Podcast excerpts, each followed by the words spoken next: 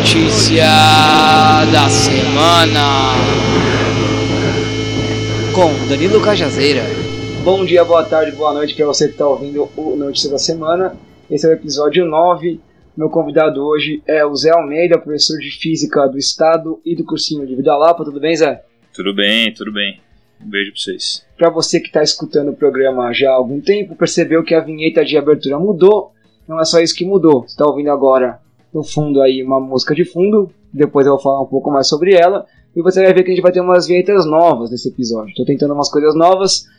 É, a partir de orientações do meu grande amigo Matias Pinto, um dos produtores, é, não sei como chama isso, do Xadrez Verbal, que é um podcast bem conhecido sobre política internacional, ou como ele diz, a sua revista semanal de política internacional no formato podcastal. E aí estou recebendo umas dicas valiosas, vou tentar nesse episódio ver se realmente melhora. Uh, antes de a gente começar com as notícias desta semana, que vai de 9 de novembro a 16 de novembro, como de costume eu vou destacar algumas manchetes que saíram que tem a ver com os programas anteriores, né? Então, no programa, no penúltimo com o Josismar Alves, falamos sobre a questão do trabalho, do emprego, e saiu algumas notícias essa semana bem interessantes. Uma que é dobra o número de pessoas com faculdade sem emprego ou em trabalho precário. E é curioso que eu falei disso na minha aula com, no nono ano, acho que essa semana, sobre como você pode aumentar o IDH melhorando a educação, né, os índices de educação, com mais universidades privadas, no Brasil no caso, sem necessariamente melhorar a vida das pessoas, porque o que adianta você ter um diploma se não tem trabalho? Né? Uma outra, que são duas na verdade relacionadas, uma da, da outra da Folha, que é governo isenta empresa de pagar INSS para incentivar emprego de jovens. E aí tem uma coluna de opinião do Vinícius Torres que diz assim: Bolsonaro quer que pobres paguem pedágio para que pobres tenham emprego. Confusa a manchete, mas é assim mesmo. E é uma análise de essa proposta do governo de o que os jovens recebam é, recolham menos FGTS, ou seja, que o empregador pague menos FGTS, não pague FGTS para os jovens, para que eles possam contratar mais, né? Então, você vai pagar para ser empregado, basicamente isso. Na questão da barbárie policial, que já é recorrente em vários programas, saíram muitas manchetes, né? Eu não vou nem falar todas, só vou, só vou dizer para vocês que só essa semana saiu manchete sobre duas pessoas assassinadas no Rio de Janeiro por, por balas perdidas, né? Nessa questão do, do, da guerra da guerra às drogas, né? Um garçom e uma menina de 5 anos, Kathleen Gomes, é a sexta criança que morre com balas da polícia ou de alguém atirando contra a polícia no Rio de Janeiro esse ano. E em São Paulo, um adolescente de 14 anos Santo André foi sequestrado pela polícia, desapareceu na quarta-feira, dia 12, e acho que é quarta, dia 12, né? Não, terça, dia 12.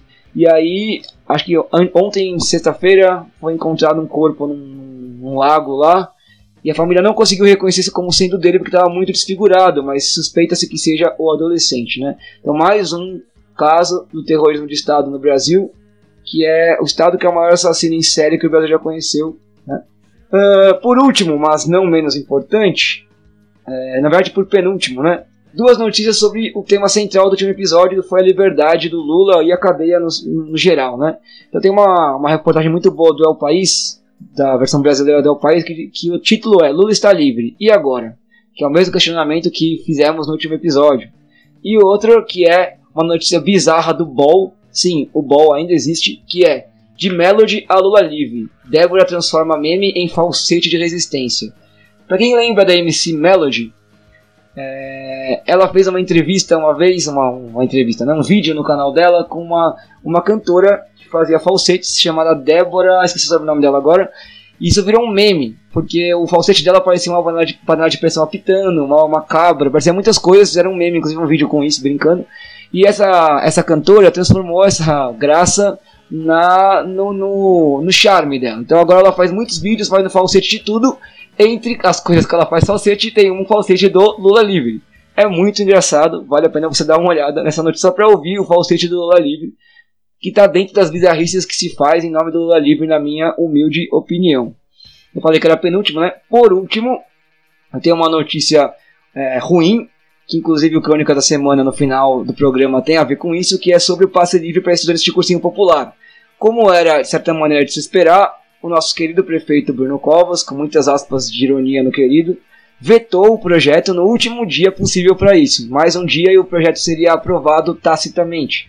E ele teve as manhas de do hospital vetar o projeto. Fizeram algum barulho por conta do veto, mas é claro que o veto é o veto e agora é muito difícil de conseguir derrubar esse veto na Câmara.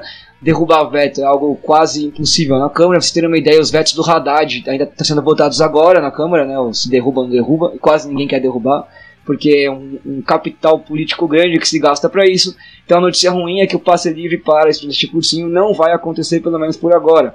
A frente de cursinhos populares vai continuar nessa luta por passe livre para cursinho popular, mas não vai ser por agora. Zé, você quer comentar alguma coisa dessas, dessas manchetes iniciais ou a gente parte para o episódio de hoje? Vamos par partir já para o episódio de hoje. Demorou. Então, depois da vinheta, começa o episódio 9 do Notícia da Semana. Episódio 9 com Zé Almeida. No episódio 9, então, notícias da semana. Zé, como de praxe, vou deixar o convidado começar. O que, que você traz pra gente? Bom, posso trazer uma notícia sobre ah, meu ambiente de trabalho, né? Vou falar sobre bancada da Bíblia quer isenção e não quer, quer isenção até uma igreja ou quer isenção à igreja e sala para sacerdote em escola de São Paulo. Você chegou a ver essa notícia em algum lugar? Não vi. Não? A notícia diz que o número de vereadores evangélicos é tão grande, é quase um quarto, na, na Câmara de São Paulo. Isso traz algumas implicações, né? E uma delas é que eles tentam passar projetos de lei que alteram a dinâmica de escolas estaduais, inclusive, né? Não só pedindo isenções para as igrejas, mas também interferindo na dinâmica das escolas estaduais, né? E, uma, e um, um projeto de lei que se tentou passar por um deputado chamado Isaac Félix, o deputado não, desculpa, o vereador chamado Isaac Félix, foi de tentar garantir que as escolas tenham um espaço ecumênico, que é um, é um nome que disfarça um, um espaço evangélico, porque quando se é como se o evangélico quisesse mesmo ter uma preocupação de garantir que o candomblé e outras religiões é, africanas ou afro-brasileiras tenham espaço na escola. Né? No fundo, a gente sabe que essa galera quer garantir uma doutrinação evangélica nos espaços em que a igreja ainda não atingiu. Ou que a, ou, ou que a igreja perdeu, né? Como a, a, a sinistra Damares falou certa vez, né? Que um dos problemas da igreja é que tinha perdido espaço para os cientistas, né? Que a igreja deixou de, é de brigar pela ciência, ou dentro do, dos espaços científicos. Então acho que a igreja está tentando também garantir um espaço dentro das escolas, e esse é um, é um dos projetos de lei. O que é bem arriscado ver nesse cenário um quarto do, é dos vereadores ou dos. Ou dos é mesmo, falando de escola estadual, mas são escolas municipais, mas um quarto dos vereadores são evangélicos, então eles têm muito mais número para votar uma pauta evangélica do que número de vereadores para votar pautas do, do, próprio partido, né? Se fosse se a igreja evangélica fosse o partido, seria o maior partido na Câmara de Vereadores é realmente assustador. É, é, na minha escola especificamente, felizmente ainda, eu nunca tive um problema ou alguma questão relacionada à religião, mas eu já vi acontecer, né? Eu já tive uma, tem uma professora de, de história lá que é do candomblé e ela já foi discriminada, já teve vídeo postado em rede social de um aluno falando dela, inclusive deu um certo pafafá na escola tal, o aluno se retratou, a família também mas veio daí.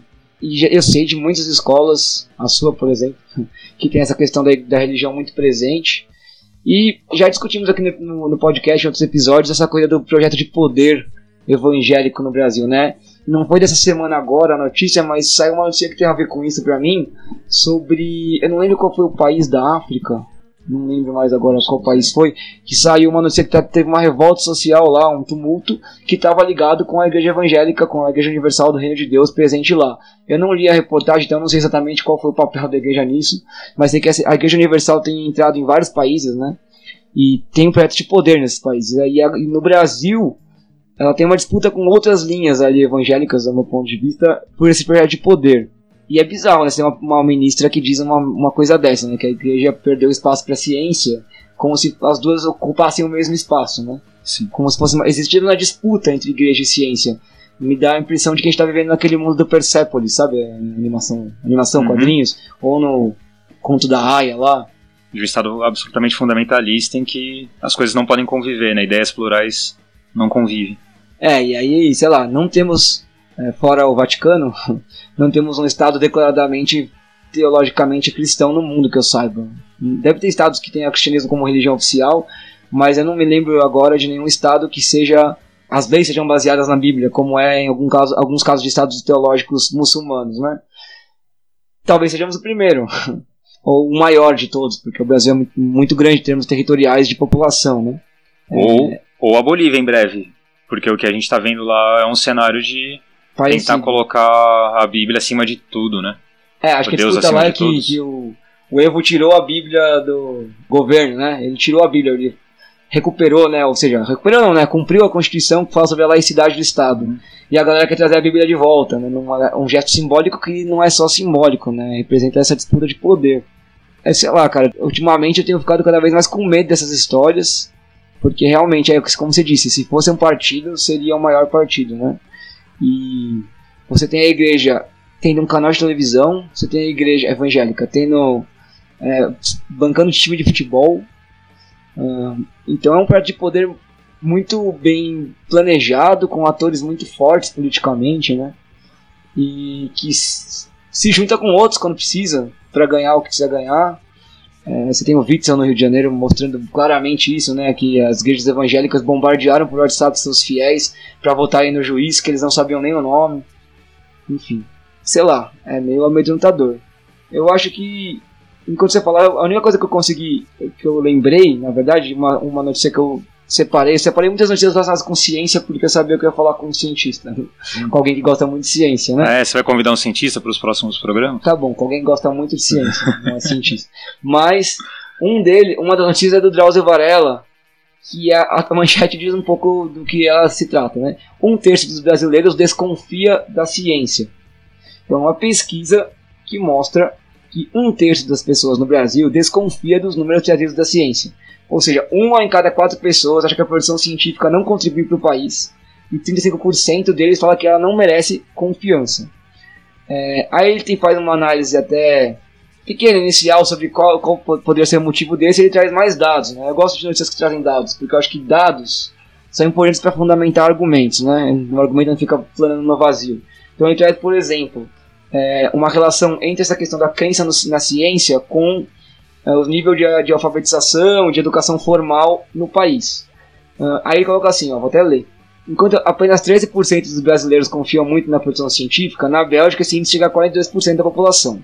Países mais desenvolvidos que o Brasil, cuja população tem índices de educação melhores, como Austrália, Alemanha, Canadá e França, apresentam taxas muito mais altas de confiança na ciência, 33%, 25%, 28% e 21%. Esses dados ele traz do PISA, né, que é o medidor oficial de educação no mundo, é que você pode desconfiar. Eu também acho que a questão chamar de países mais desenvolvidos é uma, uma, uma análise já ideológica, chamar uhum. de mais ou menos desenvolvido. Mas o que é interessante é, é pensar que quando a escola não faz sentido para as pessoas, e aí a próxima parte da matéria fala exatamente sobre o papel da religião nessa história, tem alguma outra coisa que vai, com, vai cumprir, esse, vai preencher esse buraco, né? E o que vai preencher o buraco, no caso do Brasil, é a religião. A mesma pesquisa diz assim, ó, 75% dos brasileiros escolhem sua religião quando esta discorda da ciência. Então, 3 quartos dos brasileiros preferem o que a religião diz do que o que a ciência diz quando as duas discordam.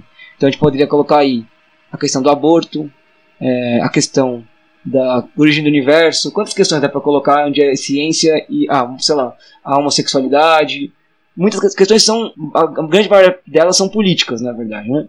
E aí, essa relação entre educação e religião, que ele não está falando da escola especificamente, mas está colocando os índices para mostrar, olha, quando a escola, quando a educação não cumpre um papel de formação, que foi o que o João falou aqui no programa retrasado, né? A escola não, não, não cumpre um papel de formação nem acadêmica e nem social. Então você não, não forma nem um cidadão, entre com muitas aspas, e nem um, sei lá, pesquisador ou um cientista, nada. Então, escola serve para nada. Não, não cumpre papel social nenhum.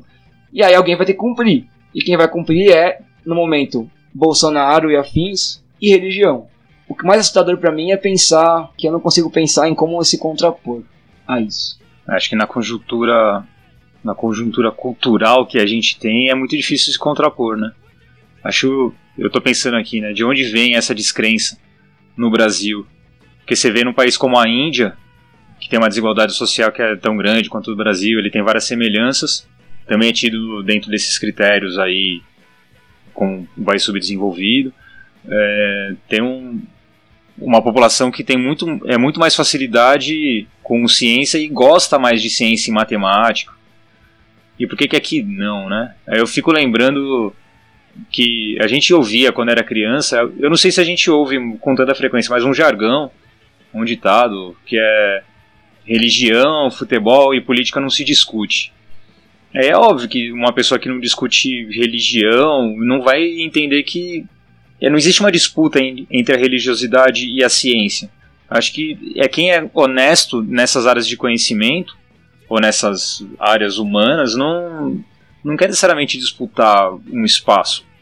É, eu digo lá, né, na escola normalmente que a ciência não tem vergonha em falar do que é ignorante, ou não deveria ter. A gente tem muita ignorância, a gente não quer tentar explicar como que uma pessoa tem uma relação espiritual com o universo. A ciência não, não tem essa pretensão, enquanto a, a religião, enquanto a religião, a religião tem. E tudo bem, as áreas vão lidar com, com, com propostas diferentes, né? elas vão tentar lidar de formas diferentes com, com o próprio mundo. Mas se a gente não discute e não debate essas diferenças, a gente vai acabar colocando essas coisas como em disputa, né?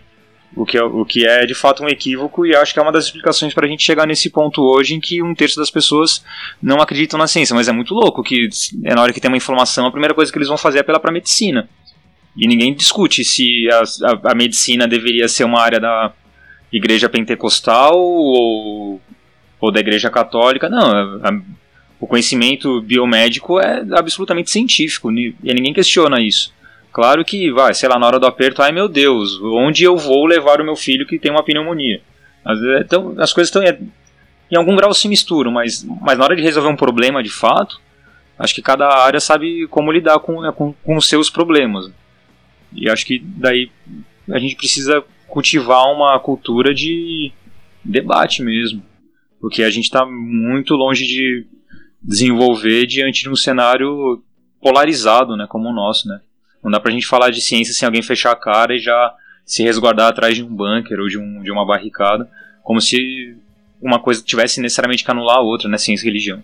É, esse é o grande, é o grande ponto, né? É, sem querer fazer aquela em cima do humorismo de ah, tem os dois lados, mas assim como tem muita gente da ciência que é, não aceita nenhuma, nenhuma espiritualidade, nenhuma possibilidade de espiritualidade, tem muita gente, a imensa maioria da religião quer anular a ciência, né? Como algo que se contradiz na religião, então é mentira. Mas acho que a religião tem esse caráter de fanatismo, né? De verdade única, de crença mesmo, de fé. Então a fé não admite questionamento. Então faz parte da religião você não aceitar um outro sistema de explicação porque a sua fé não permite. Se você tem essa fé e ela é, ela é, essa fé é fiel, né? Ela é realmente uma fé, é compreensível que você não aceite outro sistema de explicação. Então, quando eu vejo uma pessoa religiosa aceitar outro sistema de explicação, eu acho que ela está sendo, ela está começando a dobrar um pouco a fé dela, o que é interessante, né? Está colocando a própria fé em questão porque ela entende que tem outra explicação possível, pelo menos. Já quando eu vejo um cientista, alguém, sei lá, que não é da, da, da religião, que não aceita de jeito nenhum uma explicação não científica, é, por exemplo, acho que a principal briga disso que eu vejo é da homeopatia. Ah, que a homeopatia é fake news, a homeopatia é placebo, não serve para nada. E, e aí, ou, ou, então, sei lá, a medicina ayurvédica ou a medicina tradicional chinesa, etc. E tem uma descrença porque se não é possível provar cientificamente, então não funciona. E aí eu vejo, cara, você é cientista, você deveria. Não, você não pode repetir o mesmo, reproduzir o mesmo papel do, do cara fanático religioso. Senão você transforma a ciência em religião também. Você pode falar, olha, dentro da ciência não dá para aceitar esse resultado, mas é possível aceitar dentro de outros parâmetros de explicação. Enfim, isso faz parte de fazer ciência, na minha opinião, isso, né? Agora, uma coisa que você falou, que ah, apela pra medicina quando precisa, né? Curiosamente, eu dizer que eu separei, que a gente vê o, o, o, tamanho do buraco, né? Também mais dados pra gente aqui. Dois terços dos brasileiros acreditam em fake news sobre vacinas. Então, nem a medicina está sendo mais tão respeitada assim, né? Então, as vac... esse é um tema polêmico há um tempo já. Mas tem dois terços brasileiros que acham que vacina mata, que vacina faz mal, que é melhor não vacinar seus filhos. E a gente começa a ver agora a crise de sarampo. Quantos anos não tinha sarampo no Brasil? Agora tem crise de sarampo. Porque as pessoas acreditam em fake news. É fake news que, vacina mata. Uma coisa é você conscientemente escolher não vacinar seus filhos porque você sabe que as vacinas podem ter efeitos colaterais e algumas podem mesmo, e assumir os riscos. Ó, eu não vou vacinar, corro riscos, ok.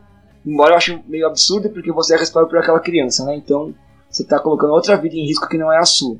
Mas, outra coisa é acreditar plenamente na fake news dela sobre vacina. Então, dois terços, cara. Dois terços. É impressionante.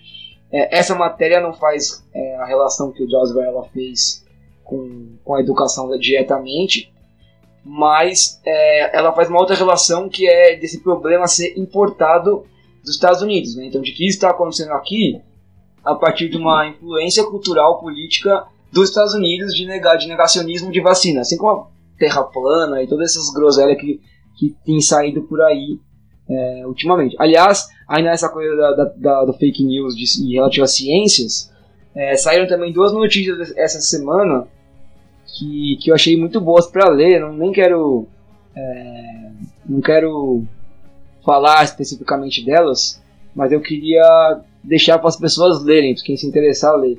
Se é que eu encontro ela aqui no mar de notícias, eu separo, sempre separo muita coisa e depois fico me matando para encontrar. Tá, enquanto você procura, acho que vale a pena casar aí que tem um, tem um quebra-cabeças aí, eu não sei, algo para se pesquisar. Drauzio Varela fala de um, um terço, enquanto essa outra notícia sobre vacinas e fake news fala de dois terços. Um terço que acredita na medicina e dois terços que acreditam que vacinas podem matar. Será que tem um cruzamento de populações nisso daí? É Acho uma... que vale, valeria até uma, uma investigação. Pra... É uma boa pergunta. Não sei se já tem alguém que fez essa, essa, esse cruzamento, algum estudo, talvez tenha. Mas é uma boa pergunta, né? São dois. É, um terço que não confia na ciência e dois terços que acreditam em fake news, né? É, eu acho que deve ter relação, sim, mas enfim. É, dificilmente vai ser 100% de populações aí, mas, mas acho que uma explicação comum vale vale pelo menos uma hipótese, né, de que tem uma explicação comum para esses fenômenos, para esses dois fenômenos que são ideológicos, né? Sim. E aí tem duas notícias que eu, que eu quero trazer, vou citar elas só para dentro do mesmo tema, que uma saiu na Vice e outra saiu num blog de um cara chamado Paulo Sampaio, na UOL. A da Vice diz: A primeira convenção brasileira sobre Terra plana foi exatamente como você imagina. Então, o cara foi até a convenção e descobriu como ela é. E a outra da, do Paulo Sampaio é: A ignorância é uma bênção, diz palestrante da primeira convenção da Terra plana. Se juntar as duas manchetes, já tem uma ideia do que foi essa convenção, né? Eu li as notícias e era realmente o que eu esperava, porque já ouço essa groselha da Terra plana há muito tempo, desde a época em que era possível desconfiar de que talvez fosse uma zoeira. E a partir de um momento eu falo, não, não é uma zoeira, as pessoas realmente acham isso, né? Agora já tá bem claro que elas realmente acham uhum. isso. Mas é isso, né? Uh, ouvi no xadrez verbal esse, hoje que o Matias brincou que cada. Que teve dois casos de peste né, na, na China esses dias. Uhum. A mesma peste que era bubônica, na, não é a mesma, mesma varia, variante da peste bubônica, quer dizer, é a mesma doença, mas é outra variante. É, teve dois casos. E aí alguém brincou, estamos cada vez mais perto da Idade Média. E é isso, mas na Idade Média, pelo menos, uma boa parte das pessoas é, da ciência já acreditavam que a Terra era redonda. Já, já acreditavam, não, já sabiam que a Terra era redonda, porque não é uma questão de acreditar, é um fato. Né? Não é uma teoria, é um fato. Eu queria muito. Pra mim, joga toda a galera da Terra plana, põe num foguete, fala, mano, vai embora da Terra e vai lá ver se ela é redonda ou não. Vocês vão morrer, mas vocês vão morrer com a verdade. Vocês não, não querem a verdade? Vão descobrir a verdade, vão é, com Deus que você quiser, qualquer um deles, escolhe um e leva, e vai, mano, não precisa voltar. É, eu não sei se o registro mais antigo, mas um dos mais antigos de medição do raio do, do planeta Terra é de Eratóstenes, né? Dos gregos, né? É dos gregos.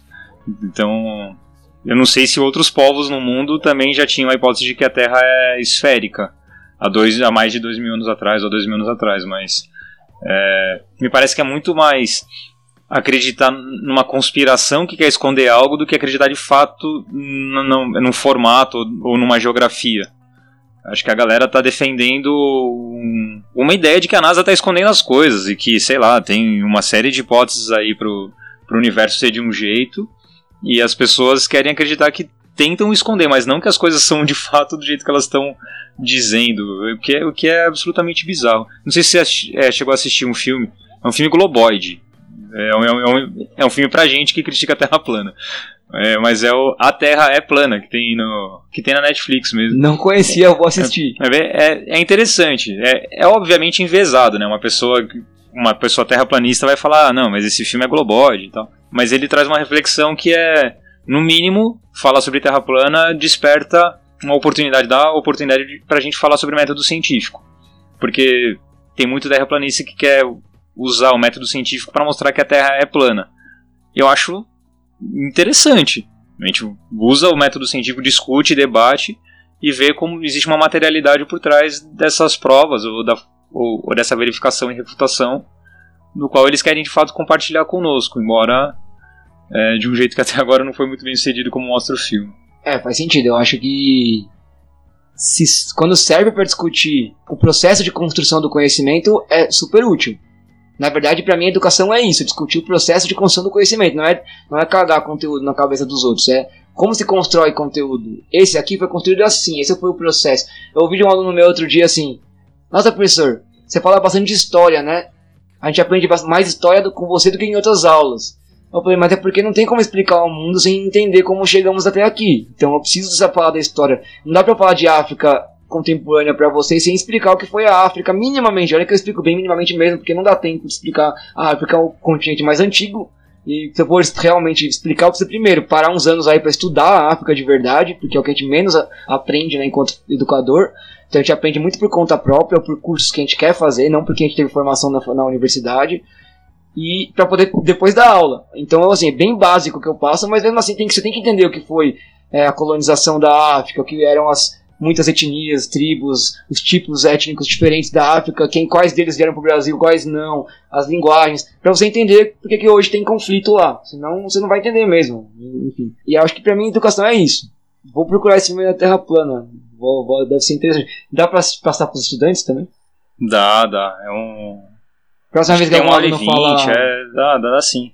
A próxima que algum aluno falar, é, professor, tá repondo, eu falo, beleza, vamos ver um filme então? Já adora um filme, já resolve vale. dois, dois coisas com uma caixa d'água só, como diz o ditado. Zé, já falei muito, trouxe muito, muitas notícias, eu tenho mais várias aqui sobre ciência, mas eu acho que você quer trazer mais alguma coisa? Quer continuar no papo da ciência? A gente pode ir pra política mais visceral mesmo, se você quiser. Ou você então... quer falar de futebol também? A gente já falou de religião, Pode falar. Não, a gente já falou de escola, religião.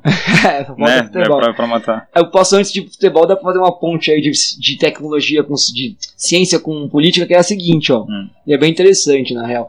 Uma coisa que me incomoda muito em ciência é o discurso, e nesse discurso religioso, é, evangélico, pentecostal, sobre a escola e a ciência, essa coisa de, ah, vocês ficam discutindo política, doutrinando na escola, tem que ser o conteúdo neutro. E essa ideia de que ciência é neutra, né? Uhum. E que a ciência ela é o conhecimento puro que não tem um lado político.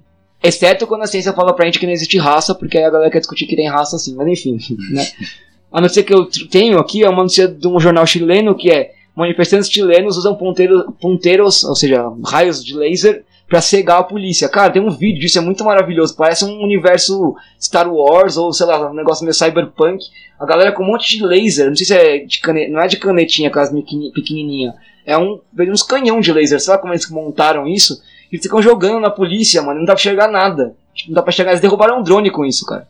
É muito maravilhoso. Falei, ó, tá vendo como assim? Não é neutro? Você pode usar essa merda pra projetar a aula, pra fazer cirurgia e pra resistir à polícia. Uhum. Entendeu? Então, não é neutro. Até que você cria tecnologia de acordo com a sua intenção e seu objetivo. Se o mundo, a sociedade pesasse mais pela vida e menos pela velocidade da, da, das relações sociais, a gente teria menos carros e mais bicicletas. Né? A gente estaria investindo em criar bicicletas melhores, não em carros melhores, né?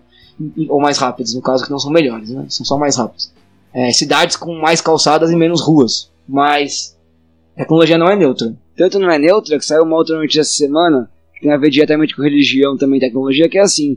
É, não é o país, agência pública. Empresas lançam serviços de reconhecimento facial para igrejas no Brasil é uma tecnologia que consegue é, identificar a assiduidade do fiel, né, do, crente, se ele está indo mesmo na, no, no, culto toda semana, e até a emoção dele, o nível de emoção que ele expressa durante o culto. É, eu falei que ia trazer uma notícia só, mas foram duas no final. E aí, trazendo para política, essa questão do Chile, né? A gente tá na América Latina aí sendo destroçada em vários sentidos. O que, que você ia trazer de política pra gente? Ah, eu ia tentar falar mais sobre Bolívia mesmo. Bora Chile e Bolívia. Bolívia é o que agora tá na moda, né? É, eu, Semana que vem vai ser quem, hein? não sei quem sobrou. É, Já foi Venezuela, Chile, Bolívia. O Peru foi um pouquinho, a Argentina e Uruguai teve as eleições, pelo menos, Brasil nem se fala. Acho que ele vai ter que ir pra Colômbia, que a Colômbia ainda. Ah, é que a não, Colômbia é. sempre tem as Farc lá, né? Então, Sempre, é, a galera tá bem armada lá. É, é melhor tomar cuidado com O que, que, o que você, pode estourar lá. que, que você trouxe sobre a Bolívia? Ah, é, tinha, tinha um debate sobre se foi golpe de Estado ou não. Alguns estudantes, inclusive, vieram me perguntar se. Olha que eu sou professor de física, não sei nem por que, que, eu- que a molecada veio me perguntar sobre isso. É porque a gente gosta de conversar, né? Se foi um golpe de Estado ou não. E pra mim não tinha dúvida de que era, mas aí eu vi uma. Depois os estudantes me perguntarem, vi no É o País um artigo sobre isso. Eles chamaram quatro especialistas, todos da- das humanas, e dois dizendo: pô, se, eh, se tem todos os elementos dos golpes de Estado na década de 60, 70 e 80 na América, por que, que esse não seria? Só porque o exército não obrigou o, o, o Evo Morales a, a sair? Enquanto tem uma galera que fala: ah, não, mas veja bem, é, ele tá saindo ali porque na verdade ele tentou é, manipular politicamente a população, assim, mas tenta passar um pano e dizer que o contexto é adverso comparado com os outros golpes, assim. Mas no fundo, não sei se tem muita dúvida hum, se foi um golpe ou não. O que, que você acha? Cara, eu, também vi umas comparações. É, uma delas que saiu na Folha é, diz assim: ditaduras de volta, ponto de interrogação. Crise sul-americana difere em, entre parênteses, quase tudo de anos 60. E aí, os autores da matéria colocam elementos para discordar do- dos golpes tradicionais dos anos 60. Mas é o quase que pega, né? Realmente o quase. Quando você tem uma pressão política é, apoiada pela, pela Força Armada do Estado para que um presidente saia do poder, e essa pressão não foi. Assim, quando você tem a Força Armada do Estado deixando de defender o presidente, quando você tem a autoridade policial máxima se amotinando contra o presidente, você tem um golpe de Estado. Né? Porque assim, ele teve que fugir do país. A casa dele foi incendiada, a casa dos ministros, a casa da irmã dele, que nem necessariamente tem a ver com ele politicamente, né? Tem, mas não, necessaria, não, não precisaria ter. Então você tem uma perseguição política clara ali. A defesa que se faz de que não é um golpe político é porque ninguém assumiu o poder ainda. E está se discutindo na Assembleia qual vai ser é, o processo de passagem. Eu acho que só aconteceu isso, de darem uma segurada para não assumir o poder, porque tem agentes mais maiores aí que entraram na brincadeira. E aí tem uma notícia que, que saiu na UOL que é Rússia manda recado ao Brasil e aos Estados Unidos e chama a crise na Bolívia de golpe. E a Rússia não é qualquer país, né? Uhum. Então, se a Rússia está chamando de golpe, aí ficou assim, opa, peraí. Então, se a gente colocar alguém aqui declaradamente pró-Estados Unidos, alinhado com o Bolsonaro e, obviamente, com o Trump, a, a revelia da Rússia, do ladinho aqui tem a Venezuela. E a gente não está conseguindo o que a gente quer na Venezuela, que é tirar o Maduro do poder. Já faz um tempo que a gente está tentando e não está conseguindo. Se a gente endurece aqui na Bolívia, não é, não é nada difícil que a, que a Rússia entre mais com, com mais força aqui na Venezuela. Fora outros, outros disputas geopolíticas aí pelo mundo que envolvem Estados Unidos, Rússia, China, enfim. Então, eu acho que tem um pé atrás, uma segurada no rolê e talvez uma leitura de que não precisamos fazer isso à força, dá pra fazer sem força que a gente vai conseguir mesmo sem força, né? Então eu vi umas notícias de que os aliados do. Nem lembro o nome da, da Agnès, né? O nome da mulher. Uhum. é, dela e do cara que. Como é o nome dele? Camacho? Camacho. Que nem é político, né? O cara nem sequer cargo político Uhum. ele tem. Os aliados deles estão falando, não, manifestantes pro, pro nosso, a, a nosso favor, deixem os partidários do, do partido do Evo virem para a Assembleia, porque se eles não vierem, não tem legitimidade o que a gente vai decidir aqui. Então eles querem que a galera vá e querem legitimar é, constitucional, institucionalmente, né, legalmente, mas a continua sendo um golpe de Estado, assim como foi no Brasil, desculpa. Não teve o exército, mas foi Uhum. golpe. Se você é, usa o poder judiciário para tirar. O poder judiciário, no caso, não, né? No judiciário foi depois, né? Se você usa o poder legislativo para tirar uma presidente democraticamente eleita, por mais que eu discorde dela quase tudo, em cima de uma lei, de uma regra, que logo depois que você tira ela, você muda a própria regra sobre pedalada fiscal, é muito declaradamente um golpe, né? E tanto que ela não foi, ela foi inocentada de todas as acusações. Ninguém fala disso, né? Mas ela foi inocentada. Depois você vai e prende o candidato que era o principal concorrente da eleição. Que também discordo dele, como vocês puderam ouvir no programa anterior. Mas ele era o principal concorrente. Então, é, isso, tudo isso faz parte de um golpe de Estado. Não precisa ser um golpe militar. Eu é. acho que é um golpe de Estado. E essas notícias, juntando uma notícia na outra, eu acho que aponta para um golpe de Estado. Sim. E, o, e um dos argumentos pra, de quem diz que não foi um golpe de Estado é de que foi tudo feito na legalidade. Então o Evo pediu para sair, agora na linha sucessória, quem assumiu foi a chefe de, um, de uma das câmaras, mas se você pensar na história, os fenômenos históricos não se repetem exatamente como eles foram no passado. Sempre tem algum elemento que, que muda, né? É, eu estava até pensando aqui no tem, tem um tal de conceito aí de, de guerra híbrida. É, tem uma galera que, que defende que tem mesmo um, um grupo de organizações que estimula conflitos com pautas ideológicas nos países a fim de se colocar um país ou outro dentro ou fora da rota da seda, que é o que está em, disputa na guerra comercial entre China e Estados Unidos. Né? Mas tem uma galera que fala, não, mas isso aí é um termo que só quer ressignificar ou só quer camuflar aquilo que sempre existiu, que é o imperialismo. Tudo bem, é imperialismo ou não, o que importa é que essas coisas estão se repetindo e, assim, no fundo, quem está se fudendo é sempre o povo e por mais que a gente crie novos conceitos para tentar explicar esses fenômenos, eles nunca vão ser absolutamente iguais. E foi golpe lá e foi golpe aqui e acabou, né? Não tem muito o que discutir. Porque a gente vai acabar se fudendo. É a gente que se fode no fundo, mano. É, tem um... é, a gente é, é só a gente que acaba tomando no lombo mesmo depois, não tem jeito. É, tem uma nota da, das Mulheres Criando, né? Que é um grupo anarquista de mulheres bolivianas. Que ela traz uma nomenclatura que pra mim é simples e é isso que tá acontecendo agora no mundo. Que é, saiu no blog A Rebelião, um blog independente, que é a fase fascista do neoliberalismo, nota das mulheres criando sobre os conflitos na Bolívia. E elas colocam exatamente os pingos nos is.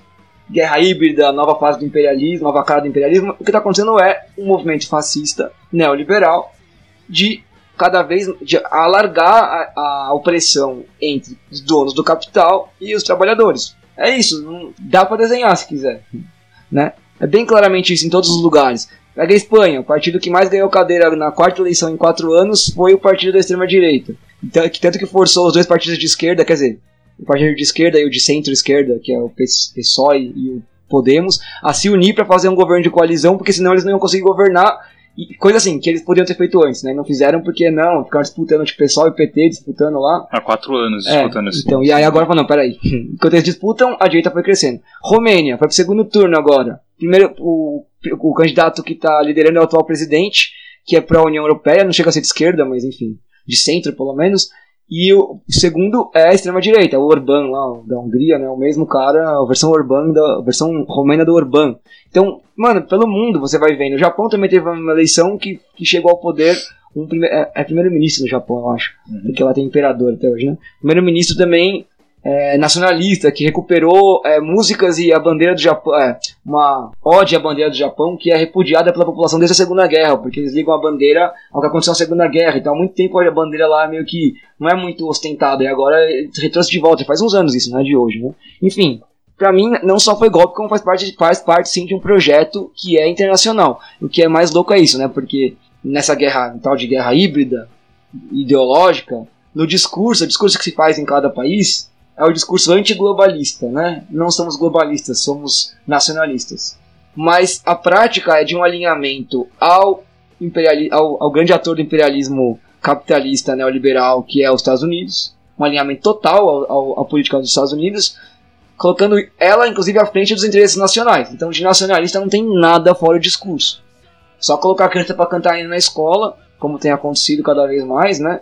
Como se isso fosse nacionalismo, Vamos lá cultivar quem vai ser o Ayrton Senna da vez agora, depois do Pelé do Ayrton Senna, quem que é o da vez? Neymar? Neymar não tá funcionando muito bem, tá de outro aí, né? Enfim, eu acho que foi golpe, respondendo a pergunta inicial.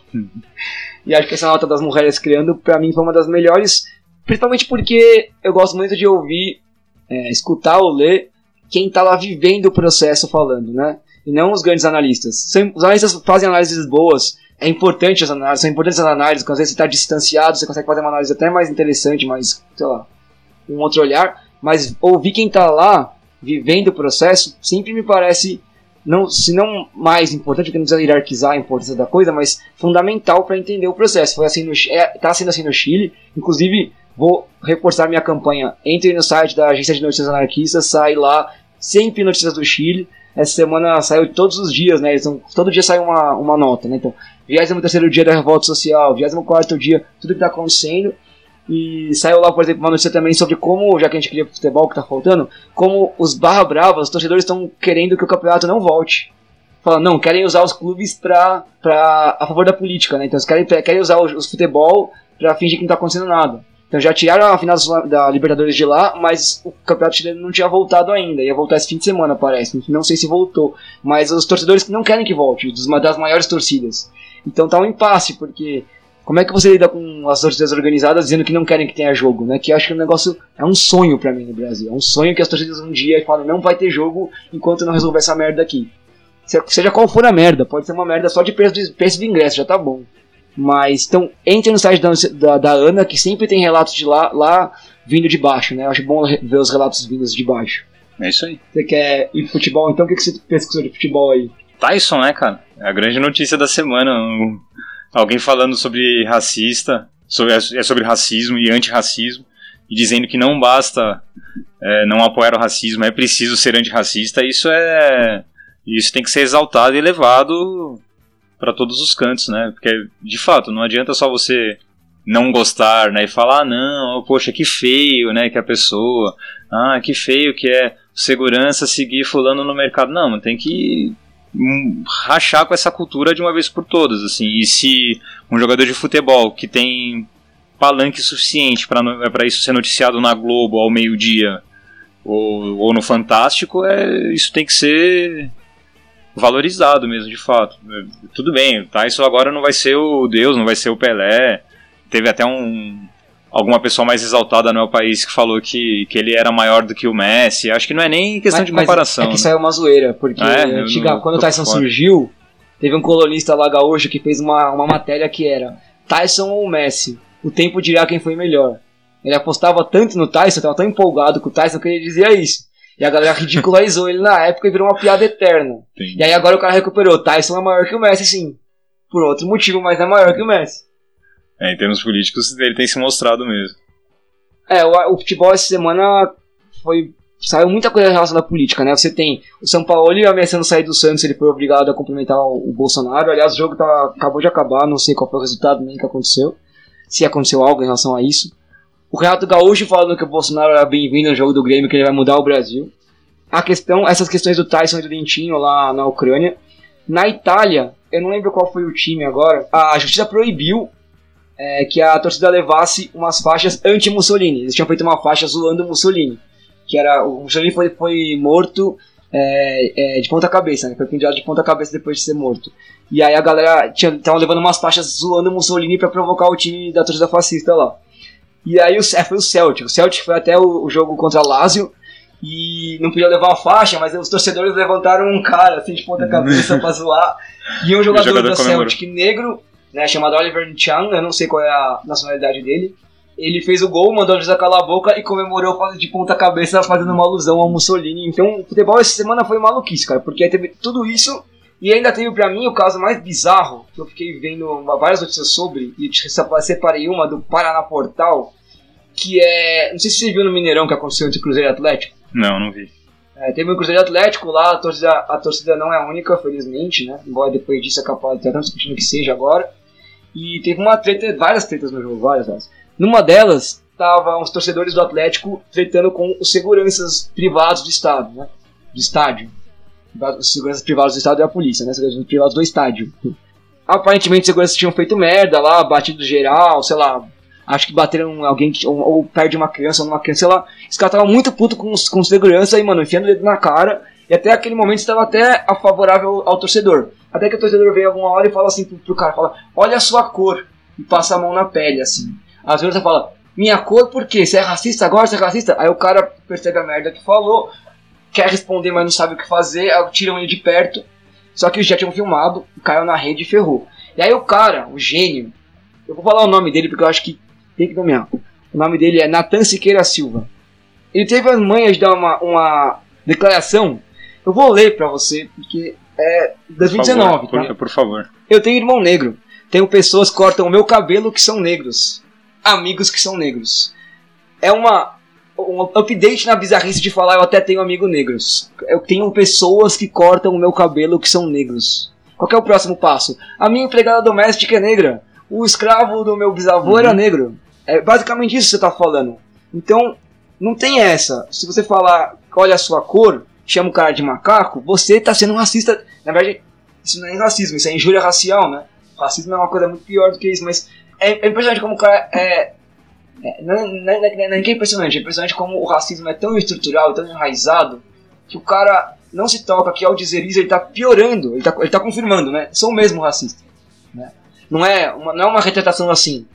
Olha, é, realmente falei uma merda muito grande, o que eu falei é imperdoável, é crime, é, vou sofrer as consequências, e é isso. Tô repetindo da merda que eu fiz. Que eu duvido que alguém, um cara que fala um negócio desse, um dia vá ter esse pensamento, né? Sei lá, sou muito pessimista quanto a isso, mas o cara pior ainda, ele fala, não, as pessoas que cortam meu cabelo são negros. Mano, eu não acredito nisso, cara. É, eu, eu li essa notícia e falei, não, não é possível, isso é, é sensacionalista. É, é e a pessoa tá tão longe de refletir sobre isso que ela nem entendeu ainda que é bem provável que ela seja racista se ela nega ser racista. Ele poderia tentar repensar mesmo o que ele está fazendo, ou mostrar que tem ali alguma empatia com a questão, ou, ou alguma reflexão sobre, mas, mas não, né? É, lembra de uma situação que eu, que, eu, que eu assisti na escola, em que um estudante insinuou que todos os professores da escola são racistas, e e alguém que tentou se defender disso disse que, inclusive, tem um filho adotado que é negro. E, e assim, já, isso já denuncia na cara que, é, de fato, o estudante provavelmente estava certo, né? Porque se, aliás, a vice-diretora falou isso, né? Então, se a vice-direção, que é um dos cargos mais altos da escola, é, não é capaz de refletir sobre isso, não sei, tomara que esse fulano que você deu o nome não esteja em um cargo tão alto e que não esteja em uma posição de não permitir que as outras pessoas ao redor dele reflitam sobre o que foi feito, porque esse cara é de fato é racista, né? Vamos é, nomeá-lo não fala não fala o que ele faz da vida, só fala que ele tem 28 anos. Eu não sei o que ele faz da vida.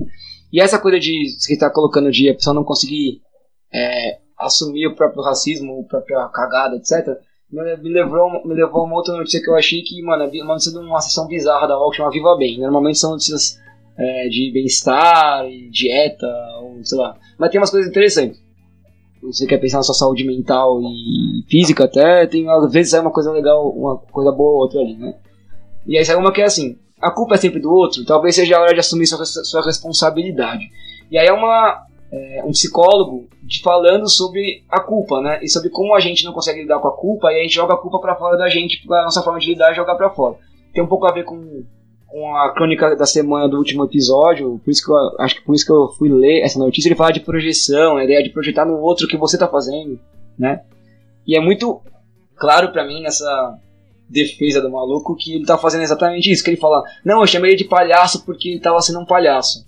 Então ele tá jogando a responsabilidade pelo que aconteceu pro outro lado, sendo que quem foi o, o, o, ator racista foi ele. Até pode ser que o cara tivesse errado no que ele fez antes, mas a ação do cara errada não é a mesma ação sua de ser racista, né? Não são a, não são a mesma coisa, não são equivalentes, não são é, o mesmo, o mesmo, não estão no mesmo lugar. Então, essa notícia eu achei interessante para falar de responsabilidade, né? Uh, acho que a gente no movimento anarquista, no movimento autônomo, passa muito por situações de quebras de confiança, problemas de toda, toda, toda sorte, né? De gênero, relações de gênero, relações de raça, relações de classe. E o tempo inteiro tem gente se machucando e apontando o dedo pro outro lado.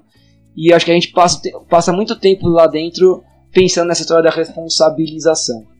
E infelizmente poucas pessoas ao nosso redor eu vejo que conseguem passar da etapa do não saber lidar com a culpa e passar para responsabilização que leva de fato para uma mudança de comportamento. Não sei quem foi que falou isso. Acho que foi alguém que falou aqui no programa, é, no, no algum episódio anterior. É, assumir, é, é, como é que é? Responsabilização para mim, ou retratação para mim é uma mudança de comportamento. Se você muda seu comportamento é porque você realmente conseguiu se responsabilizar por aquilo, refletir, se, der, se for possível, reparar o que, a merda que você fez e parar de fazer merda, né? É, então achei muito legal muito legal não. Achei interessante essa notícia, foi uma boa leitura, então estou indicando ela para todo mundo. Você trouxe mais coisa de futebol ou não? Não, de futebol Foi só sobre o Tyson mesmo. É, que foi mais, acho que a coisa mais, mais relevante mesmo que aconteceu essa semana no futebol, né? Apesar do Flamengo 4 Vasco 4 foi um baita jogo. Perdi esse é, jogo, hein? Foi um baita jogo, mas não, não, não, passa nem perto da discussão que, que foi trazida pelo Tyson ao reagir como ele reagiu ao racismo que ele sofreu, né? Que infelizmente é uma discussão muito rara no Brasil em comparação aos países europeus. E não que aqui tenha menos racismo, né? Que só tem um, uma fantasia de que o brasileiro é cordial. É, uma vez eu discuti com o Matias, não sei se foi com o Matias Pinto ou com alguma outra pessoa da Sociedade Esportiva dos Homens Cordiais, que dizia que a ideia do cordial a gente usa ela errado, porque a ideia de cordial é a ideia de ser apaixonado, e usar o cordial tem a ver com coração, né? Hum. Então que cordial não é cordeirinho passivo, né? É, cordial é o apaixonado. Se você é apaixonado por uma causa, você vai ser longe. Apaixonado para mim é quase o oposto de passivo, né? Se você está apaixonado, você está colocando você intensamente naquilo, seja o que for aquilo. Então, mas dentro da ideia que se tem de cordialidade é essa, né? De não agressão, mesmo que a possível agressão seja na verdade uma resposta ao que você está sofrendo.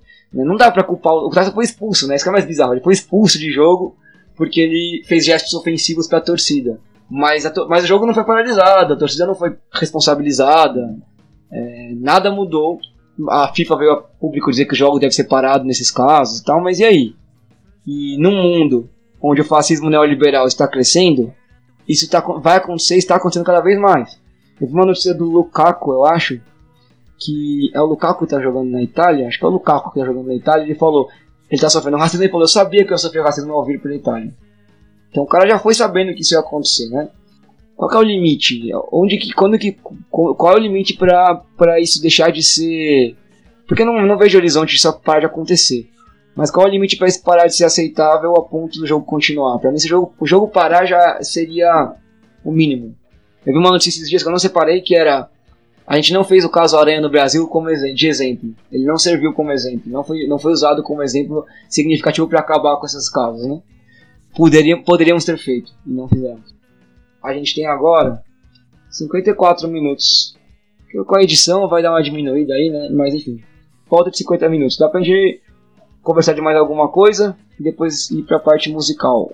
O que, que você quer discutir mais? Não sei se tenho algo separado que eu tenha lido com profundidade. Só umas manchetes que chamaram atenção e não se aprofundam muito. Eu li uma do, do Época Negócios, do, do Globo diz que MP acaba com necessidade de registro profissional e fala um pouco dessa mudança na, na, na legislação que cria programas para os jovens poderem se empregar com mais facilidade, né? Essa é a propaganda do governo.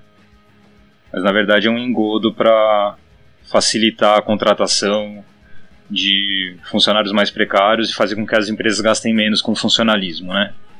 É, eu acho que é. Não sei se é a mesma notícia ou se. Eu não, eu, não, eu não peguei essa notícia, mas não sei se é a mesma ou se é, é relacionada àquela questão do projeto do Bolsonaro que ele lançou aí do, da carteira verde-amarela. Exatamente é isso. daí, né? Exatamente isso. Então é basicamente isso. A, a, a empresa é, paga menos FGTS para o trabalhador jovem e supostamente isso facilita na contratação porque as empresas é, com menos custo vão contratar mais. Essa é a teoria maravilhosa. Essa é a matemática que está sendo uhum. feita.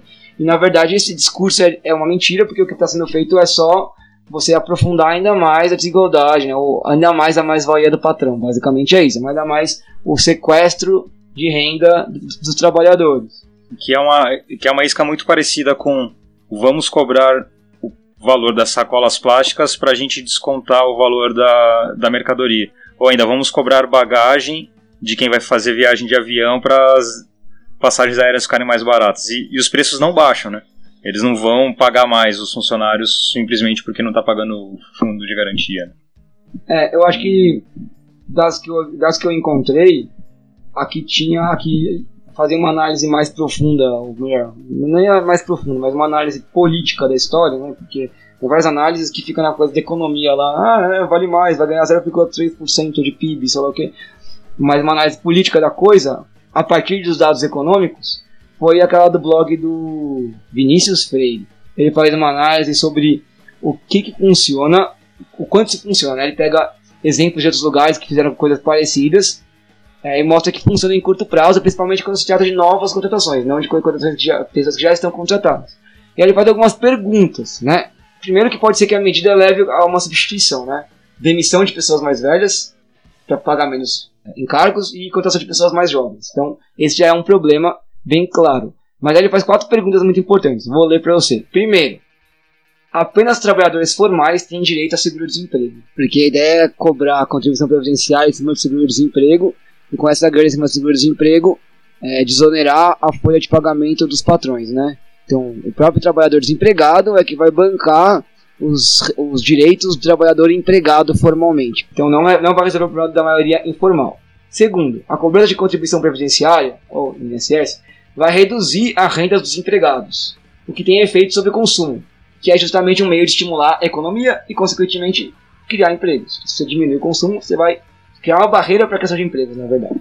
Terceiro, alguém poderia inventar uma maneira mais solidária, digamos, de ajudar as pessoas sem trabalho a juntar anos de contribuição. Porque nessa proposta do governo, ao cobrar contribuição previdenciária cima do seguro-desemprego, vai contar esses anos de, de contribuição para a aposentadoria.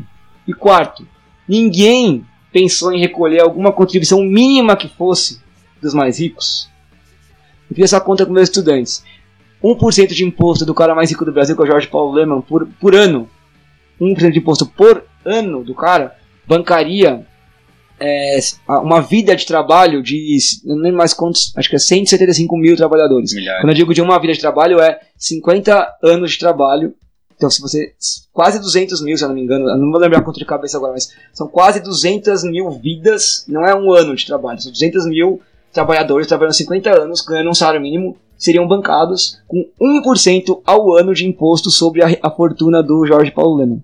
Ou seja, o cara continuaria lucrando, ele poderia ter.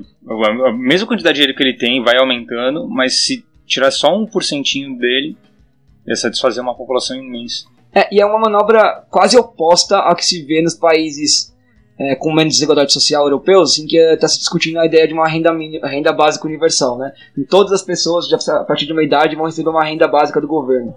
É como se fosse um Bolsa Família ampliado, todo mundo recebe. Por quê? Porque aí que se você recebe esse dinheiro, você consome. Se você consome, mais gera mais produção, mais produção, mais emprego. Então você está movimentando a economia com dinheiro do quê? Dos impostos da própria produção, do próprio consumo. Então você não está inventando um novo, não está tirando dinheiro do, do cu para fazer isso, está pegando dinheiro do próprio imposto e colocando para ele gerar mais dinheiro para o próprio imposto, para enfim, né, manter um ciclo aquecido que consegue minimamente bancar uma, uma, melhor, uma diminuição da desigualdade social e de certa maneira, criar um mecanismo que não fica tão dependente da movimentação econômica mundial, global, das trocas, da importação e exportação, né, da balança comercial.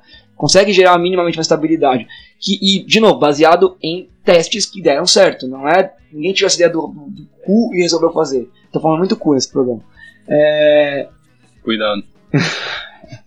então, nesse, nesse, nessa, nessa análise, o cara faz, quando eu chamo de política, a análise dele é nesse sentido por que, que ninguém olha para imposto sobre o mais rico? Aí eu já vi umas, umas análises que dizem assim: não dá certo taxar os mais ricos porque o que eles fazem? Como eles têm muito poder, eles pegam os patrimônio deles e tiram do país. E aí você não tem como taxar.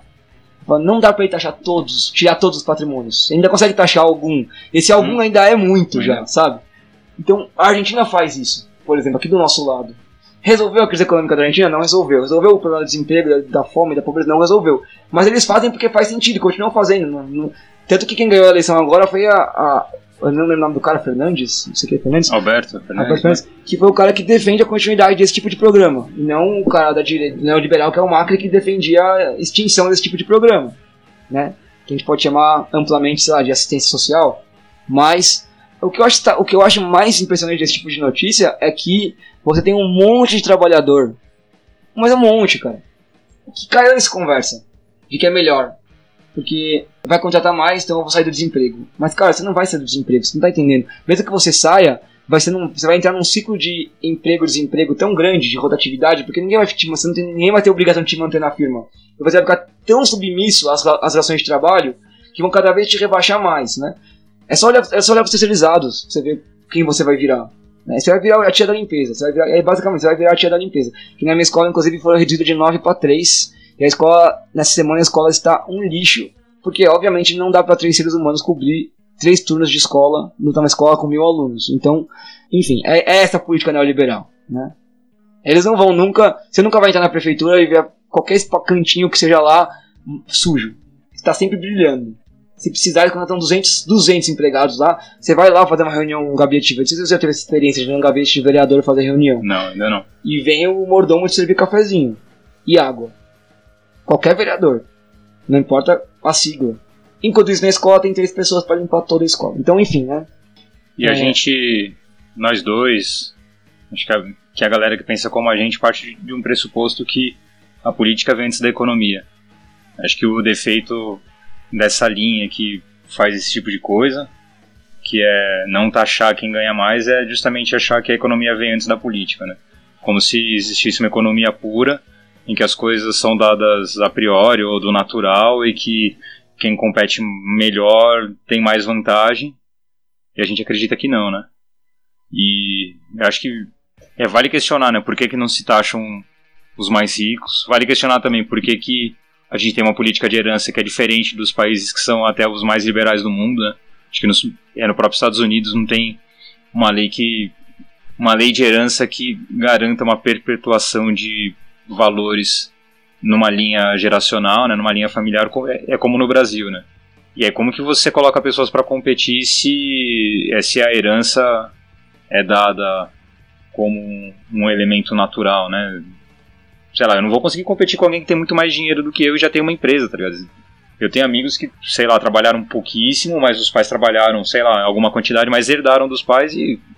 É, não tem como a gente competir com quem herda muito mais dinheiro e já tem capital para abrir a própria empresa desde cedo. Então, é, são questões que tem que ser colocadas, acho que, no, é que nível mais profundo de refletir o que é a economia de, de fato, né? Eu acho que isso não se faz, né? É justamente uma consequência das pessoas não, não discutirem. Acho que eu estou tentando fazer uma ligação com, com o início da nossa conversa lá na primeira. As pessoas discutem pouco como é que as coisas são feitas, né? Como é que é, o que é política, o que é economia e aí a gente acaba pagando esse esse pato aí, se é que o SCAF me empresta o jargão dele. é, que por, roubou, por um pouco tempo eu achei que talvez fosse bom o que estava acontecendo, porque, precisamente por isso, né? sempre se disse que política, futebol e economia não se discute política, futebol e religião não se discutia, e de repente estamos discutindo essas coisas. Só que a gente não está discutindo, né? Essa é a grande questão. Não é uma uhum. discussão que acontece. O que acontece é uma. chamam de polarização, mas o que acontece é isso: é um, uma, um, uma oposição entre verdades absolutas de um lado e do outro que querem um anular e matar a outra completamente. Aí você vê umas cegueiras tanto no Lula livre de um lado quanto no Bolsonaro mito do outro. Não estou igualando, mas estou dizendo que o processo fazem parte de um mesmo processo de cegueira, né? De é, não é que eu estou pedindo para os petistas olharem para o bolsonarismo com bons olhos, talvez alguma coisa seja boa, nem o oposto. Mas é o processo de entrar nesse tipo de disputa já é tá cagado, né? Que é a construção de discursos de verdade mesmo, né? É. Que vão se enrijecendo cada vez mais. Que pertencem à religião e não à política e nem à ciência, infelizmente. Deveriam pertencer só à religião, mas que cada vez mais solapando qualquer outra coisa na, na, na política e na ciência que vai nos levando de realmente, de fato, à Idade Média, né? Que é isso, a Idade Média. É... E remetem à religião no que é dogmático dentro das religiões, que mesmo dentro da religião tem um espaço para reflexão, né? A gente estava conversando até com um amigo nosso um dia desse que falou que se não fosse pela religião ele não teria sido introduzido a questões políticas, ao anarquismo. Então tem algo de reflexivo em algumas religiões, é, mas tem algo de dogmático mesmo nessa, nesse, nessa construção de discurso de verdade que, que cabe o, essa comparação. É, porque acho que o problema é que a relação religiosa que está invadindo a política e, e, a ciência é a relação dogmática, não é nenhuma outra, né? Não é, o que está vindo é porque é parte de uma, uma, uma, uma religião específica, principalmente, que na verdade não, porque é mentira isso, porque o islamismo fundamentalista também é igual. Mas assim, as que acabam invadindo são as religiões que.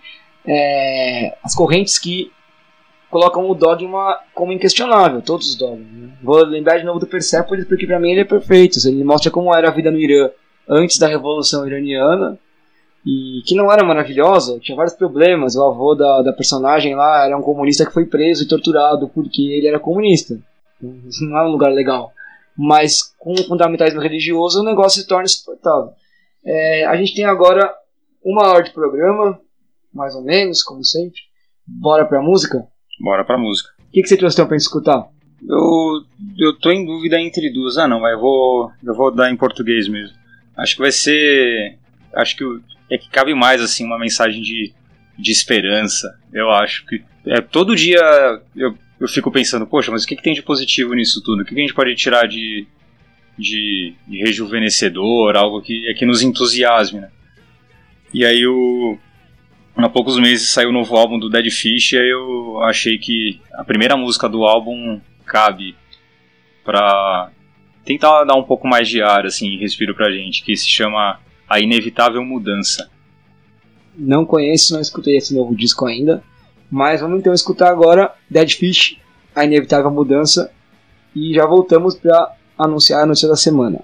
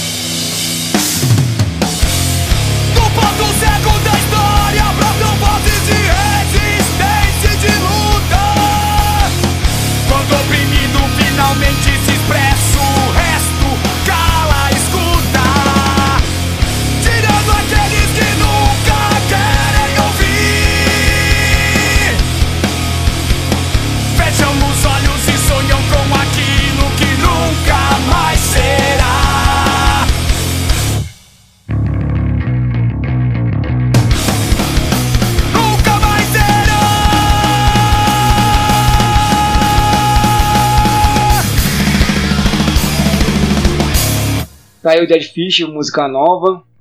E aproveitando o momento musical, para falar um pouco das músicas desse episódio. Estou inaugurando aqui a som de fundo nas, na- nas- em algumas partes, né? Então é uma questão aqui de passado, presente e futuro. No passado, no bloco anterior, antes da música, no bloco das notícias, você escutou ao fundo aí o álbum do Fugazi de 2001, chamado The Argument. Conhece Fugazi? Já ouvi, já ouvi um pouquinho. Gosto. Gosto. Eu não conheço profundamente, mas eu não. É. Ouço, ouço numa boa. quando eu era mais jovem, era uma das bandas mais relevantes da minha formação musical, punk e política, porque era uma galera que fazia um, um- uma música muito boa e com uma pegada, um posicionamento político, não só a letra, mas posicionamento político. Então eles não faziam show por mais do que 5 dólares, não vendiam camiseta da banda, porque não- a ideia não era fazer, é, não era gerar, criar merchan, né? É, e o vocalista, eles tinham uma gravadora própria, lançavam outras bandas. E o vocalista, que é o Ian McKay, é muito famoso no rolê porque ele foi o cara que, sem querer, inventou o Stray Edge, né? Ele era um moleque que queria nos shows punks na, na, na- na- quando era moleque, e os bares não deixavam ele entrar porque era moleque. Aí os bares começaram a marcar com um X na mão quem era moleque você falar, você pode entrar pra ver o show, porque eles queriam o dinheiro do ingresso, né? Mas você não pode beber. Então, com o X na mão, o bartender não vendia bebida. E ele falou, eu não quero beber, eu só quero ver o show. E ele fez uma letra falando sobre isso. Sou uma pessoa como todas as outras, mas não uso beber pra, pra ficar legal. Tipo, fico legal sem beber. E aí a frase, da, o refrão era I got a stray edge, que traduzindo porcamente é eu ando numa. Eu tenho um limite estreito. Não dá pra traduzir muito bem, né? porque não é bem um limite que ele quer dizer. Ele quer dizer que ele tá, anda na linha dele. Ele tem, ele tem uma linha. Eu tenho, eu tenho a minha linha. Né? E a minha linha tá assim. E aí, isso virou depois o. que seria. Alguns chamam de movimento, sei lá. Uma parte do rolê punk que era Stray Edge. Que se tornou, na minha ponto de vista, em grande parte, uma coisa muito, muito moralista. Muito próxima da igreja, já que a falamos junto. Mas uma que sempre foi conhecida por isso. Essa banda era Minor Threat, que era a banda de quando era moleque. Depois ele criou o Fugazi. É, então a trilha sonora aí de fundo foi o Fugazi. Você escutou agora Dead Fish, acabou de escutar Dead Fish e continua escutando aqui no fundo também enquanto eu tô falando, eu e o Zé. Essa parte aqui da notícia da semana está sendo anunciada ao som de Dead Fish. E na crônica da semana no final, você vai escutar o Hino à Rua.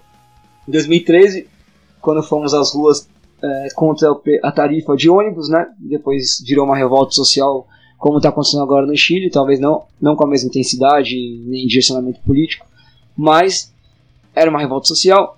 E foi composta uma música chamada Hino à Rua pelo coletivo Maria Baderna. Essa é a música de fundo do Crônica da Semana no final do episódio. Zé, você quer falar da música do Dead Fish que você trouxe? Você já falou antes, mas quer falar mais alguma coisa disso? Dead Fish pra mim também, minha adolescência e é, começo da vida adulta foi muito marcado pelo Dead Fish. Não tenho muito a falar, acho que a letra não é ela não é tão obscura, acho, acho que dá para sentir a mensagem e acho que é uma das melhores músicas do, do álbum, não só pela mensagem, mas também pelo, pela musicalidade dela. É uma, é uma música nervosa e ah, deixa rolar aí. Como é que é o nome do, do álbum? O álbum se chama Ponto Cego. Ponto Cego? Ponto Cego. Vou procurar o álbum, colocar aí na descrição também para quem quiser ouvir o álbum novo do Dead Fish, assim como o do Fugazi vai estar na descrição, assim como ir na rua também. E agora para anunciar a notícia da semana, discutimos aqui enquanto ouvíamos Dead Fish. É, e agora eu vou deixar o Zé então anunciar a notícia da semana.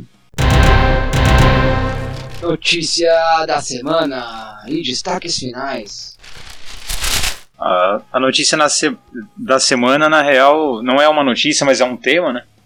E a gente chegou à conclusão que, como ciência e religião e política passaram por quase todas as, as nossas conversas, ficou esse tema, religião e, e ciência, como, como o, o, tema que norteou, orientou o programa, né? Essa seria a, a notícia da semana. É isso? Era é, assim que era pra anunciar? Tá ótimo. Né? A gente não escolheu uma notícia específica, porque foram várias né, que trouxeram Sim. isso.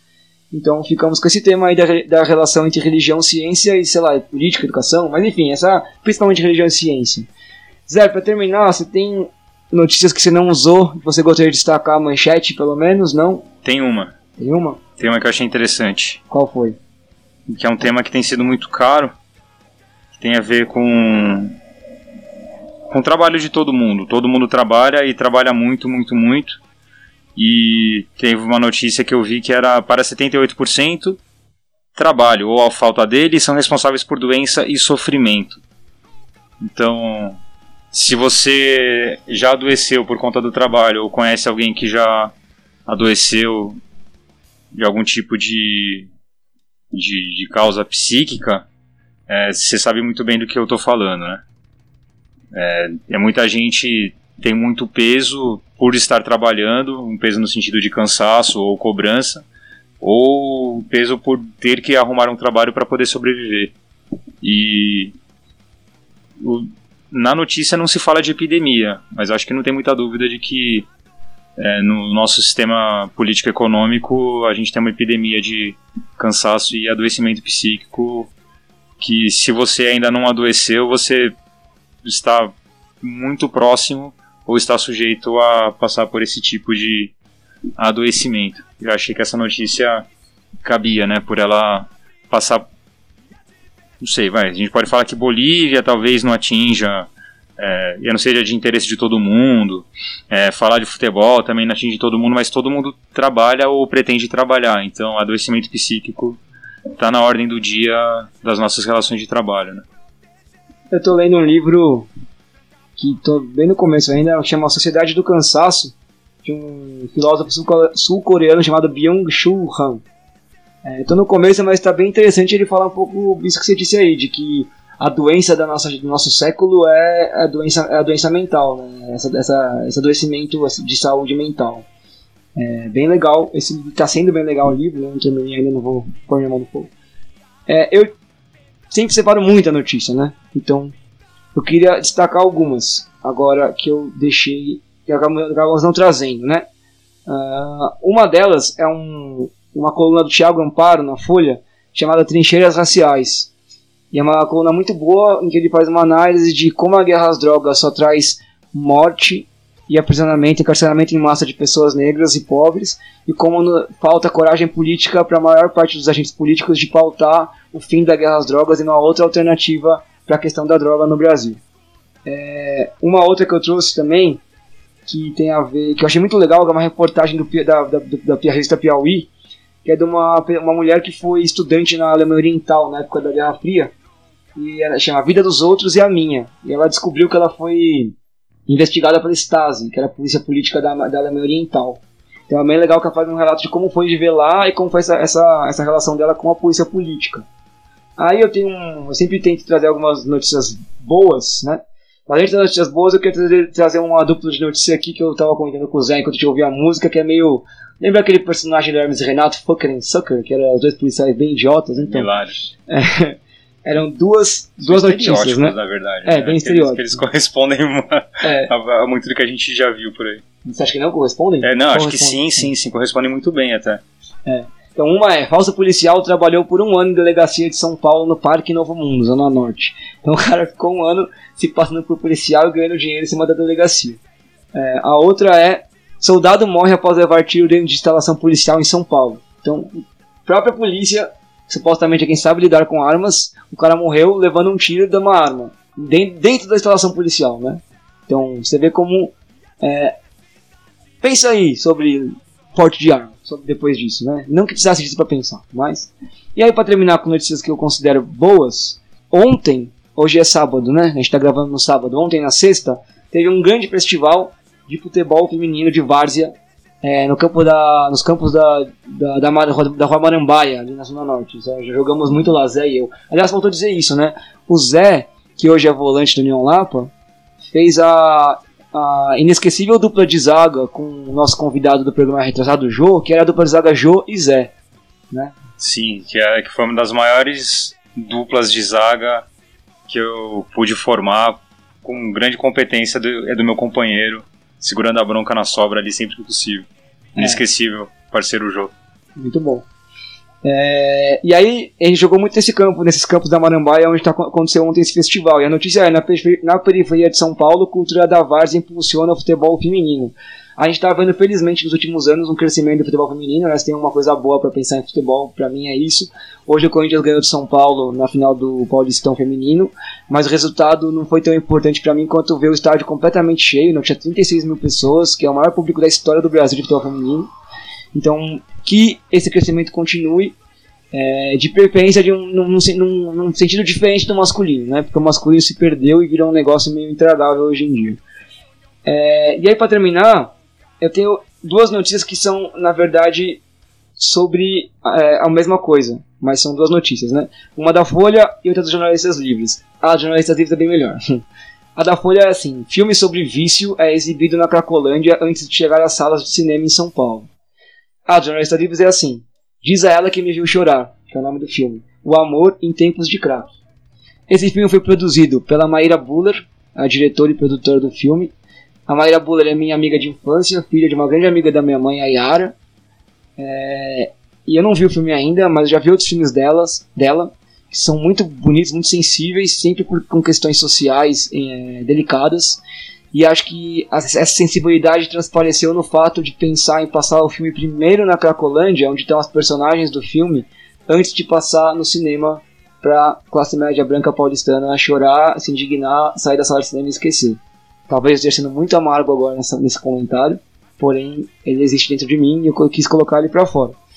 É, então leiam essas notícias, vejam o filme, apesar de eu não ter visto, eu aposto que ele é bonito e sensível como a Maíra sempre foi. E então eu queria terminar o programa com essa notícia do filme. Zé, quer dar um alô final, alguma coisa? Ah, acho que mandar um abraço pra galera que tá ouvindo e agradecer o convite. Foi legal trocar essa ideia sobre as notícias aí, o que, o que tem sido raro, digamos, nos, na maioria dos ambientes que eu tenho frequentado, né? Trocar uma ideia assim num, numa boa de maneira livre. Valeu É. o espaço. É, eu, eu, eu até agora só convidei pessoas que eu sabia que a ideia ia rolar de maneira livre. Talvez em algum momento seja o- o- a hora de sair da minha zona de conforto, chamar alguém que eu sei que eu vou tretar. Mas por enquanto eu ainda não quero tretar, então vamos, vamos seguir nessa linha. Foi muito legal mesmo, acho que dava pra gente ficar mais 5 horas aqui, mas a gente não quer bater um Uhum. recorde de xadrez verbal, então. Não. É, deixa É. o recorde pros meninos. Exatamente. Então, para terminar, você vai escutar agora é, a crônica da semana. O nome dela é Caneta Azul. E apesar do nome remeter a um meme, não é sobre o meme. É, a crônica da semana é sobre. Basicamente sobre o que veio, me veio à cabeça quando eu tive a notícia de que o prefeito Bruno Covas vetou o passe livre para estudantes de cursinhos populares, certo? Enquanto você escuta, escuta a crônica ser narrada, estou tentando melhorar a minha leitura dramática, tá? No fundo, repetindo, você vai escutar o hino à rua do coletivo Maria Baderna. É, eu queria terminar, antes de passar para a crônica da semana, é, mandando um agradecimento para Renata Rente, que é uma amiga muito antiga de quando eu fiz cursinho e que é uma das pessoas que escutou todos os episódios do podcast e sempre está trocando comigo o que ela está achando e sobre como está sendo. E assim como ela, o Rômulo Arbo, que é um amigo mais recente lá de Porto Alegre, que fez uma declaração muito bonita sobre o que, o que ele o que ele está sentindo ao ouvir o podcast. E eu sempre fico muito feliz quando eu vejo um homem falando de sentimentos comigo, porque acho que os homens são muito fechados para falar disso, né? Eu, inclu, eu incluído nisso. Então eu queria deixar hoje o abraço pro Romulo e pra Renata. Tem mais muitas pessoas que estão me ajudando no podcast que eu vou agradecer aos poucos, que eu agradecer todas de uma vez, eu não tenho mais quem agradecer depois, né? Então por enquanto essas duas. E até semana que vem com o episódio 10 do Notícia da Semana. Obrigado por ouvir. Crônica da semana. Caneta Azul. Há 11 anos atrás, comecei minha experiência como professor no cursinho da Psico, dentro da USP. Um projeto de extensão iniciado por estudantes do curso de Psicologia em 1998 e que se tornou uma autogestão pouco antes da minha entrada. Na época, eu mal conseguia olhar para os estudantes enquanto falava. Ainda era eu um estudante, inseguro, cheio de vontade, mas com bem pouca ideia do que fazer. Aos poucos, nesses anos todos, a liberdade e o companheirismo que eu encontrei no cursinho mudou para sempre a minha vida. Lá me tornei um educador. Mais que isso, lá aprendi de fato o que era educação popular. De lá para cá, todos os anos, muitas mudanças aconteceram, típico de uma autogestão. Gente saiu, gente entrou, ferramentas para lidar com os problemas foram criadas e recriadas. A horizontalidade, no caso do cursinho da Psico, surgiu como uma necessidade, já que era impossível um grupo pequeno de cinco pessoas tocar um projeto com tantas tarefas e conflitos, ainda mais voluntariamente. Uma diretoria não fazia sentido, uma hierarquia não serviria para nada. A solução, então, foi dividir o poder e, consequentemente, os problemas e as suas resoluções. Apesar das mudanças constantes, uma coisa permaneceu sempre igual: a evasão de estudantes. Todo ano, ao fim do primeiro semestre, as turmas estavam quase ou pela metade. Foram muitas as conversas e hipóteses sobre os motivos, e em quase todas elas um aspecto aparecia como crucial: a dificuldade de chegar e sair da USP.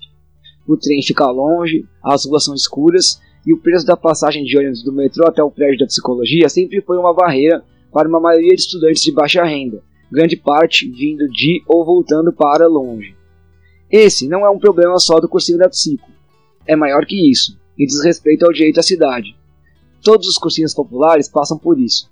Toda a população de baixa renda passa por isso. Depois do levante social de 2013, a discussão sobre transporte coletivo e mobilidade deixou a questão da tarifa mais visível, e com a conquista do passe livre escolar, decorrência direta do levante, cresceu os cursinhos populares a expectativa de que um dia esse direito fosse estendido às nossas e nossos estudantes. Em 2015, ainda no espírito de 2013, surgiu a Frente de Cursinhos Populares. Uma de suas primeiras lutas foi, a partir de 2016, um projeto de lei que estabelecia o passe livre para estudantes de cursinhos populares. De forma até que surpreendente, o PL foi aprovado em primeira instância na Câmara dos Vereadores já em 2017. E parou por aí. Nesse ano de 2019, me envolvi mais diretamente com a frente, justamente por conta da possibilidade de votação do projeto em segunda instância. Foram diversos atos, aulas públicas, pressão na Câmara, ações virtuais, vídeos de campanha e muitas reuniões. Em todos esses momentos, a experiência da autogestão e de resolver coletivamente os problemas que o cursinho da Psico me proporcionou fez muita diferença para pensar como atuar, o que esperar e principalmente como lidar com o teatro da política institucional.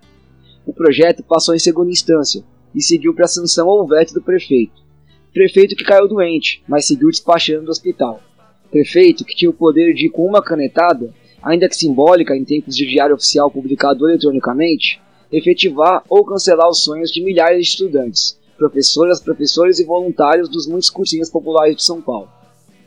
Por mais de duas semanas, vivemos uma expectativa. No fundo, eu sabia de outros embates. A batalha dentro do sistema é sempre um pouco perdida. As coisas são decididas muito longe do que nós imaginamos, bem distante do que podemos realmente alcançar. É uma luta por direito, sim, mas um direito dentro da instituição é sempre um pedaço pequeno do que realmente nos cabe uma ponta do sonho de outro mundo possível. Fora da revolta, dentro da política institucional, sempre estaremos à mercê do jogo de favores e de compadres de quem governa nossas vidas, de quem decide se nossos sonhos valem o preço da passagem.